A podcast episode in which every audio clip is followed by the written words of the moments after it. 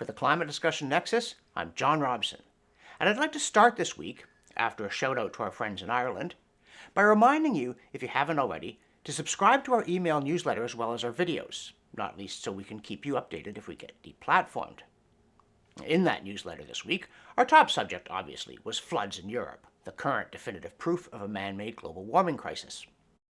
The New York Times clanged that European floods are latest sign of a global warming crisis, and NBC News wailed, quote, amid flooded roads, collapsed homes, and death, Europe reckons with signs of climate change, end quote. But then it emerged that local and even national authorities in Germany had ignored warnings that would have saved most of the lives lost if they'd simply evacuated citizens the way Belgium and the Netherlands did. Luckily for Chancellor Angela Merkel, the media's predictable obsession with climate change helped her divert attention and blame away from the inexcusable failure of her government's emergency alert system. For instance, the Times made several efforts to exonerate her and her colleagues, including a story saying, quote, No one is safe. Extreme weather batters the wealthy world. Floods swept Germany. Fires ravaged the American West, and another heat wave loomed, driving home the reality that the world's richest nations remain unprepared for the intensifying consequences of climate change, end quote. But this statement is untrue in many ways, including that G7 nations like Germany are unprepared to move people out of the way of surging waters. At least technically, they are quite capable of doing it. But clearly, the government bungled disastrously, partly because of its fixation with preventing weather from happening instead of coping when it does. Right down to things like paving floodplains, such as the one around Altenahr, and then being surprised at runoff from heavy rain. Which brings us to the deeper untruth in the Times coverage and reporting on the floods more generally. Yahoo News did the usual can't attribute but must anyway two step. Quote, the extreme rainfall causing deadly flooding across western Germany and Belgium has been so alarming, many across Europe are asking if climate change is to blame. Scientists have long said that climate change will lead to heavier downpours, but determining its role in last week's relentless downpours will take at least several weeks to research, scientists said on Friday, end quote. And then Yahoo News instead waited several seconds before saying, quote, In general, the rising average global temperature, now about 1.2 degrees Celsius above the pre-industrial average, makes heavy rainfall more likely, according to scientists, end quote. But are floods getting more intense? The Times said so, but it bungled its history with a mighty blast. Quote, Floods like these, which have left more than 100 dead, had not been seen in perhaps a thousand years, end quote. Rubbish! The Grote Mandrenke, or St. Marcellus flood, in January 1362, killed at least 25,000 people in a continent whose population wasn't a tenth of what it is today. Do these journalists not have search engines? Do they not know how to use them? Or, more likely, do they not know what to search for?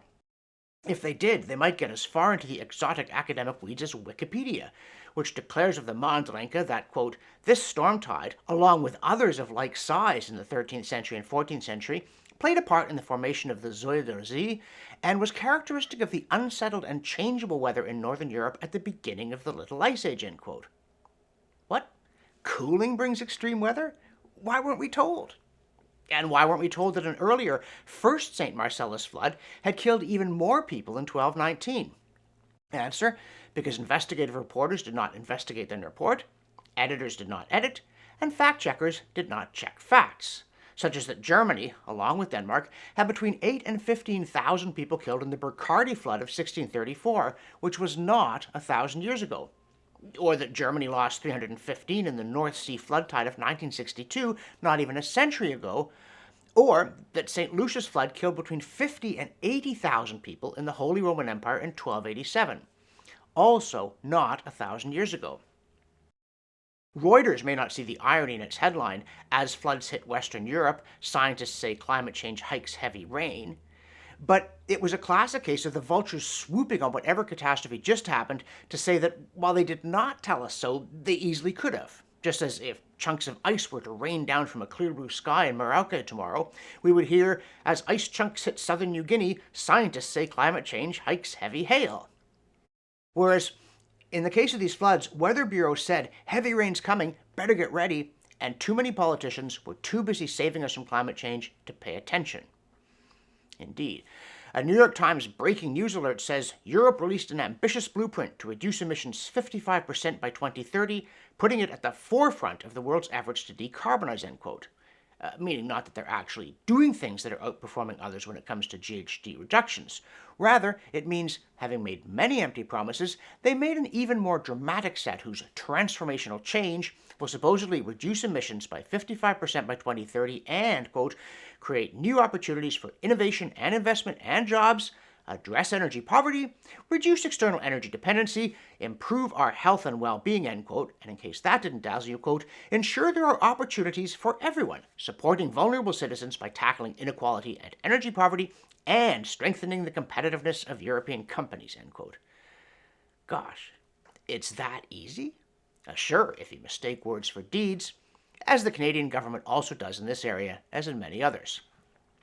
And this business of substituting verbiage for things is widespread on climate. And it might appear to be an advantage in a public policy debate to tear oneself free of facts. The trouble is, other people notice the facts and start thinking you're up to something.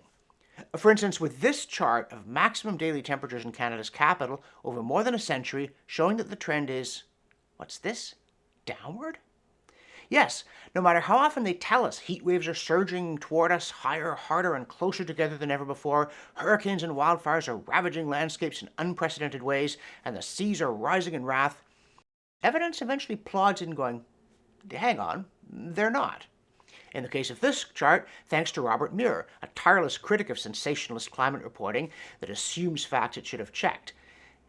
And in it, he demonstrates that the temperature pattern is quite complex including that in Ottawa, it appears that winter temperatures are increasing, but summer maximums are not, which suggests a decrease, not an increase in weather instability, and also an urban heat island distortion of the record in, as Muir also shows, Toronto and Calgary. Now, if alarmists were really interested in climate science, they'd swoop on suggestions that the data was corrupted and try to fix it. And if they don't, somebody else will. As Judith Curry recently suggested in a five minutes piece summarizing the supposed climate crisis, quote, In a nutshell, we've vastly oversimplified both the problem and its solutions. The complexity, uncertainty, and ambiguity of the existing knowledge about climate change is being kept away from the policy and public debate. The solutions that have been proposed are technologically and politically infeasible on a global scale, end quote. And when people find out about this kind of thing, they feel cheated, which does not help the alarmists to win friends or influence people. In context of which, we also touch on a suggestion that comes from out of left field that, quote, scientists say if just 1.2% of the Sahara Desert is covered by solar panels, we could have produced enough energy to power the entire world, end quote. But the Sahara is huge, about 9.2 million square kilometers, 6% of the total land surface of the Earth, and oddly, only the Arctic and Antarctic deserts are bigger. So that disarming just flies over 110,000 square kilometers of solar panels, filling 0.07% of all our standing room on the planet. Just that? With all the raw material to build the panels, and their mounts, and the grid to bring all that power from Chad to the Czech Republic, Chile, and China, and then a huge waste disposal problem. But as long as the advocates of alternative energy blithely ignore or bury such practical questions, they're going to look very silly when they get unearthed in the construction phase. And imagine if someone said, oh, we could solve all our energy problems by covering just 1.2% of the Sahara and natural gas plants or nuclear plants. And here's another inconvenient fact. A new paper warns of mass extinctions due to climate change. But, as Eric Worrell responds, the current distribution of species on the Earth is typical of cold climates, not warm ones. See, among its other drawbacks, talk of apocalyptic warning obscures that we're in an ice age. You might call it pedantic, but an ice age is characterized by significant polar ice.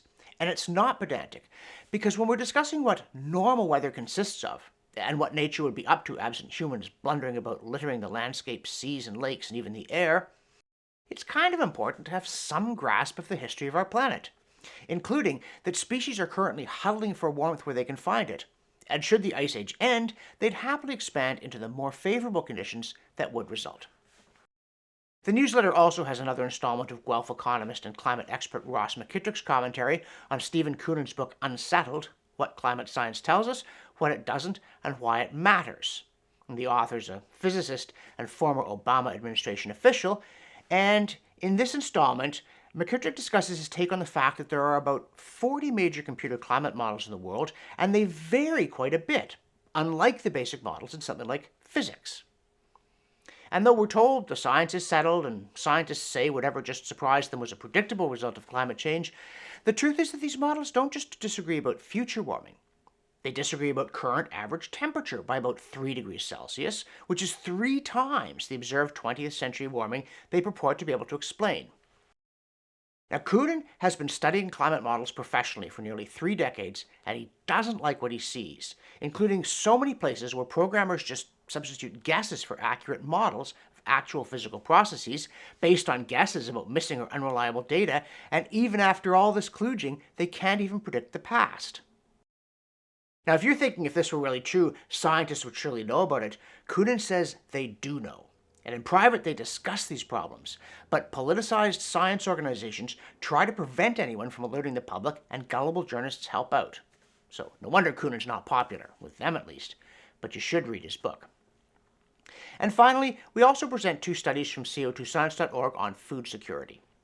One of them looked at a range of CO2 concentrations, from pre industrial to glacial to possible futures, and the major crops wheat, maize, rice, and soybean, and found that efforts to produce enough food for the rising population of the Earth would be compromised, at least in their computer model, and we always look at those with some skepticism.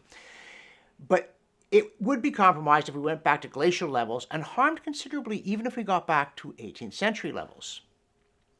The other study considered the impact of changing agricultural practices, for instance, diverting even more corn to ethanol, reducing meat production, and using less fertilizer, and indeed almost any rational response to raising carbon taxes that don't exempt farming, and found rising food prices harming the poor in particular, as usual. Now, as we've said before, if the crisis is as bad as they say, we may have to pay such prices. But we don't have to play fast and loose with the facts. It doesn't help us make good policy, and it messes up your credibility. So, for the Climate Discussion Nexus, I'm John Robson, and we're interested in what's really happening. So, subscribe to the newsletter so we can keep you up to date on it.